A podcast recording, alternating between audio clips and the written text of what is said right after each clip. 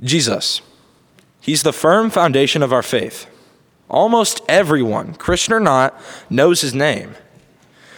But even some who believe in him don't really know what he said, or at least they don't understand it fully.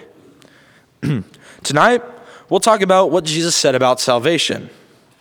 We'll talk about what Jesus says about God himself, what he said about this life and what happens after, and what Jesus said about the scriptures. So, what did Jesus say about salvation? Number one, he came to save sinners.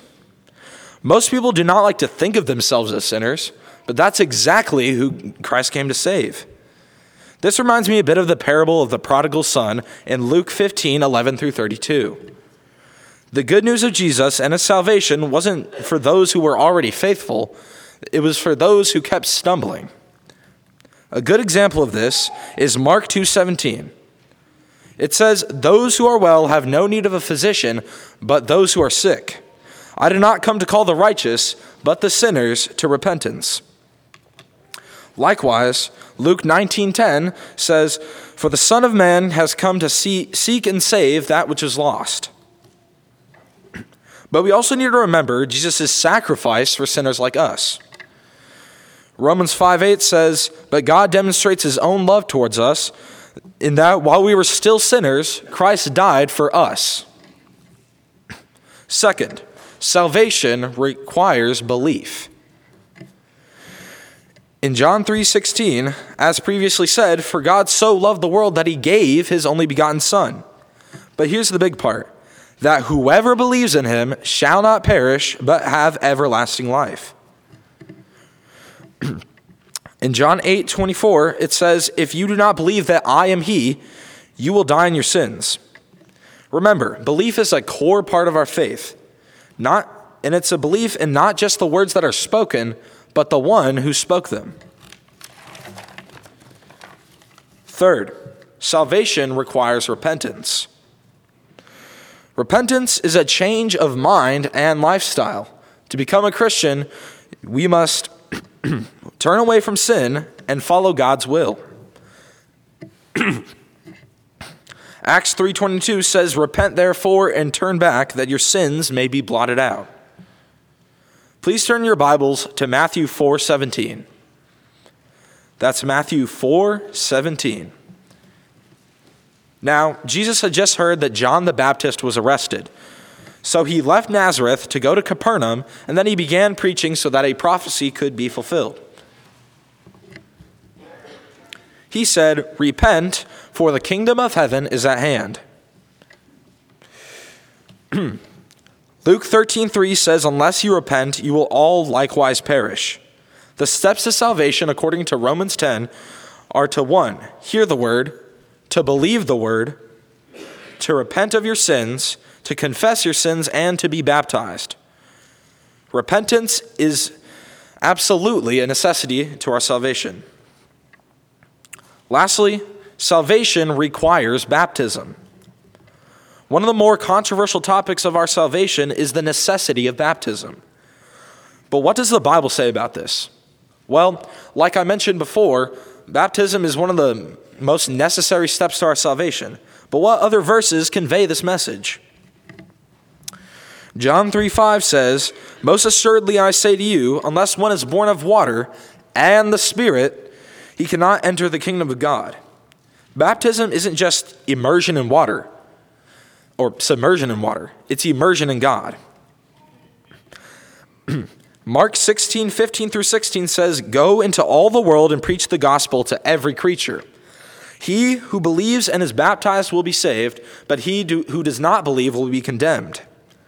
Not only does this verse express the importance of baptism to us, but it can also relate to us sharing the word with others so that they may also reach salvation. Similarly, Matthew 28 19 through 20 says, Go therefore and make disciples of all the nations, but baptizing them in the name of the Father and the Son and the Holy Spirit, teaching them to observe all the things I have commanded you. And Acts 2 38 says, Repent and be baptized, every one of you, in the name of Jesus Christ for the forgiveness of your sins, and you will receive the gift of the Holy Spirit. The Bible says that you shouldn't repent or be baptized. You shouldn't repent and be baptized only if you feel like it. Repentance and baptism are both necessary to our faith and salvation. Throughout his life, Jesus said a great deal about salvation. He even died for the words, for the truths that he said. So, are we listening to his words?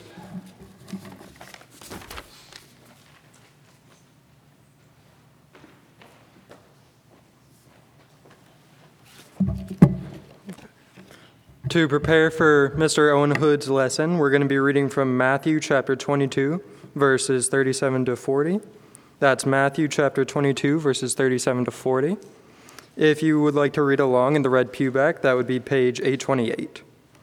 Matthew chapter 22, verses 37 through 40.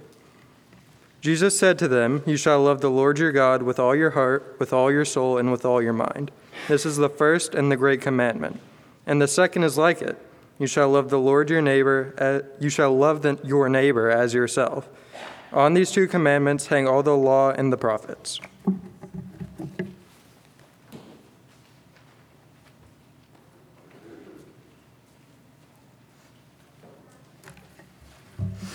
Tonight's lesson, we'll be looking into what Jesus said about God and how no man ever spoke like this man, referenced in John chapter 7, verse 46. We can never know much about God unless he revealed himself to us. 1 Corinthians chapter 2 verse 10.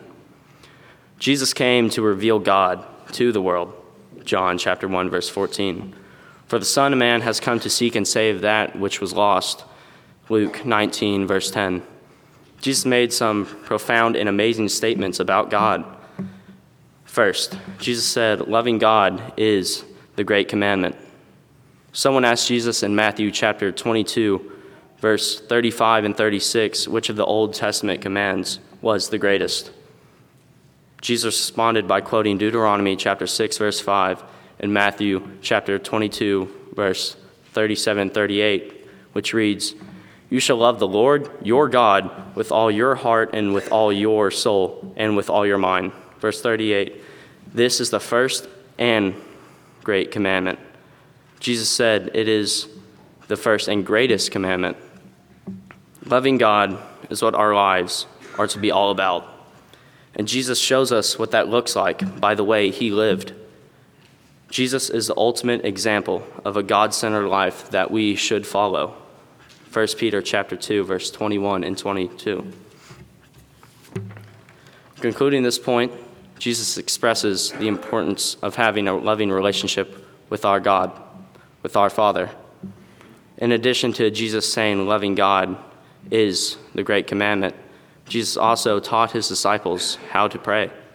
Please turn your Bibles to Luke chapter 6, verse 12. That is Luke chapter 6, verse 12.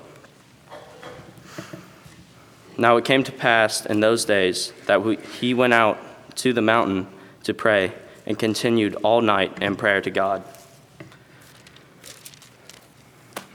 As we read, Jesus believed in the power of prayer and spent much time in prayer, Luke 6:12. Jesus' disciples also asked him how to teach how to teach them how to pray, Luke 11 verse 1. The prayers of Jesus shows that his heart trusted in God, Matthew chapter 26 verses 36 through 44. Jesus taught his disciples how to pray, but also how to have a deep and meaningful relationship with our Father in heaven.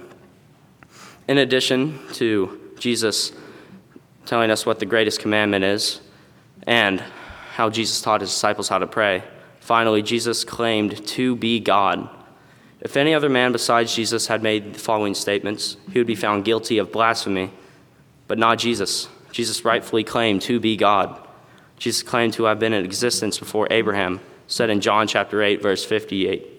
Jesus claimed to be one with the Father in John 10, verse 30 through 33.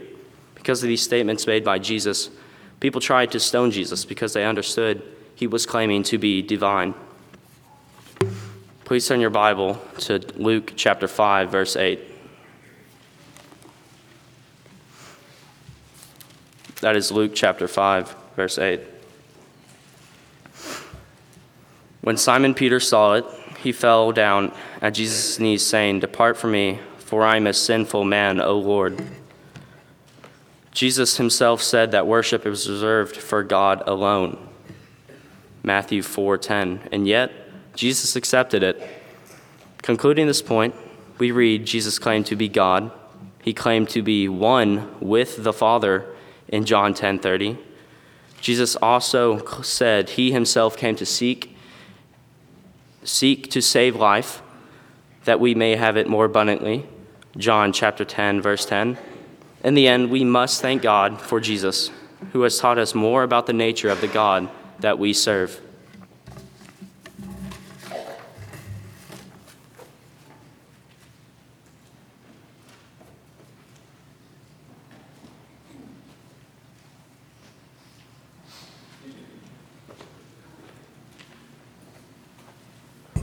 Um, good evening, everyone. Today's scripture reading will be coming from John chapter 14, verses 1 through 3. Once again, today's scripture reading will be coming from John chapter 14, verses 1 through 3. And it states, Let not your hearts be troubled. Believe in God, believe also in me. And in my Father's house are many rooms. If it were not so, would I have told you that I go to prepare a place for you? And if I go and prepare a place for you, I will come again and will take you to myself, that where I am, you may be also.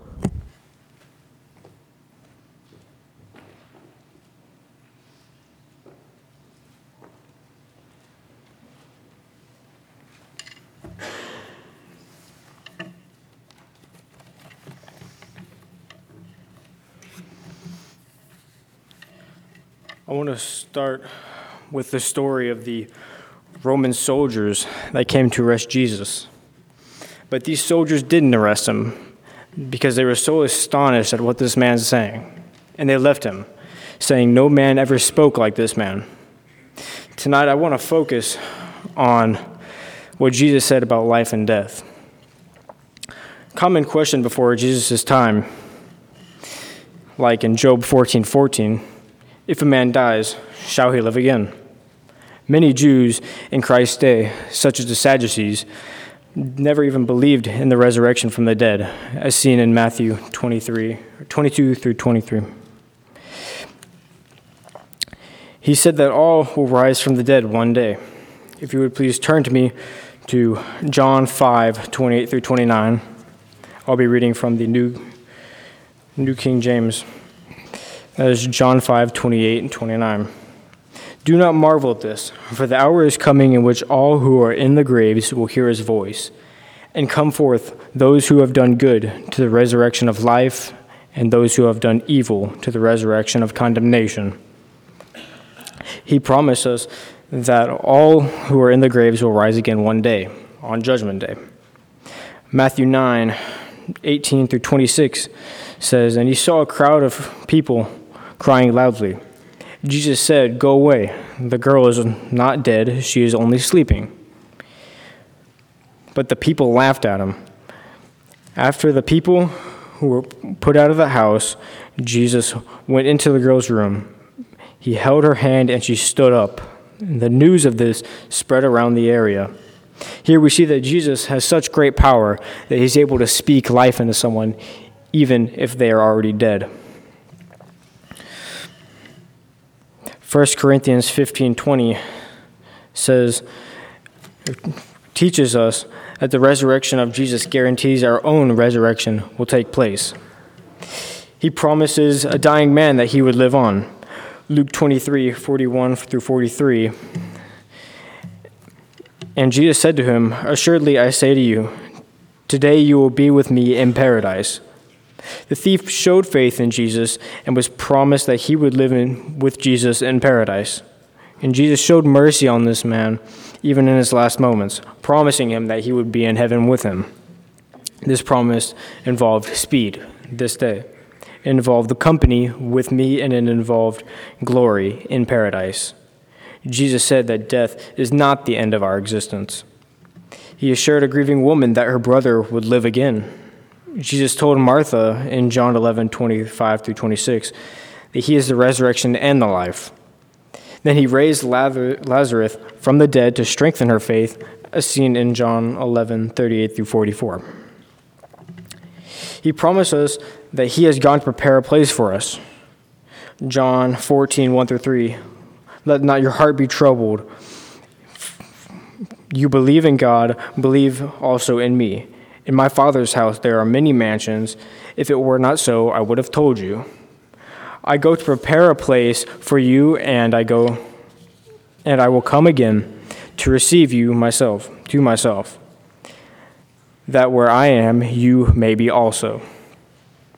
He said to his disciples, assuring them that there will be a dwelling place after they die.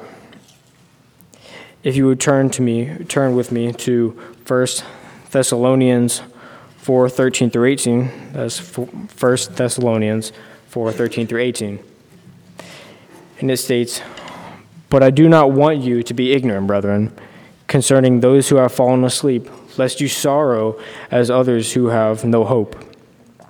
For if we believe that Jesus died and rose again, even so God will bring with him those who sleep in Jesus. For this we say to you by the word of, by the word of the Lord, that we who are alive and remain until the coming of the Lord will by no means precede those who are asleep. For the Lord himself will descend from the heavens and shout with the voice of an archangel and with the trumpet of God, and the dead in Christ shall rise first. Then those who are alive and remain shall be caught up together with them in the clouds to meet the Lord in the air. And thus we shall always be with the Lord. Therefore, comfort one another with these words. So we can trust the words of Jesus that death is not the end of our existence.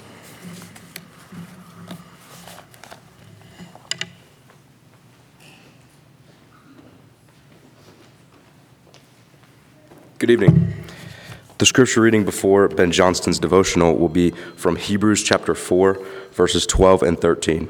And if you're using the Red Pew Bible, that will be found on page 1003. Once again, Hebrews chapter 4, verses 12 and 13, page 1003. For the word of God is living and active, and sharper than any two edged sword, and piercing as far as the division of soul and spirit, of both joints and marrow, and able to judge the thoughts and intentions of the heart and there's no creature hidden from his sight, but all things are open and laid bare to, his, to the eyes of him with whom we have to do.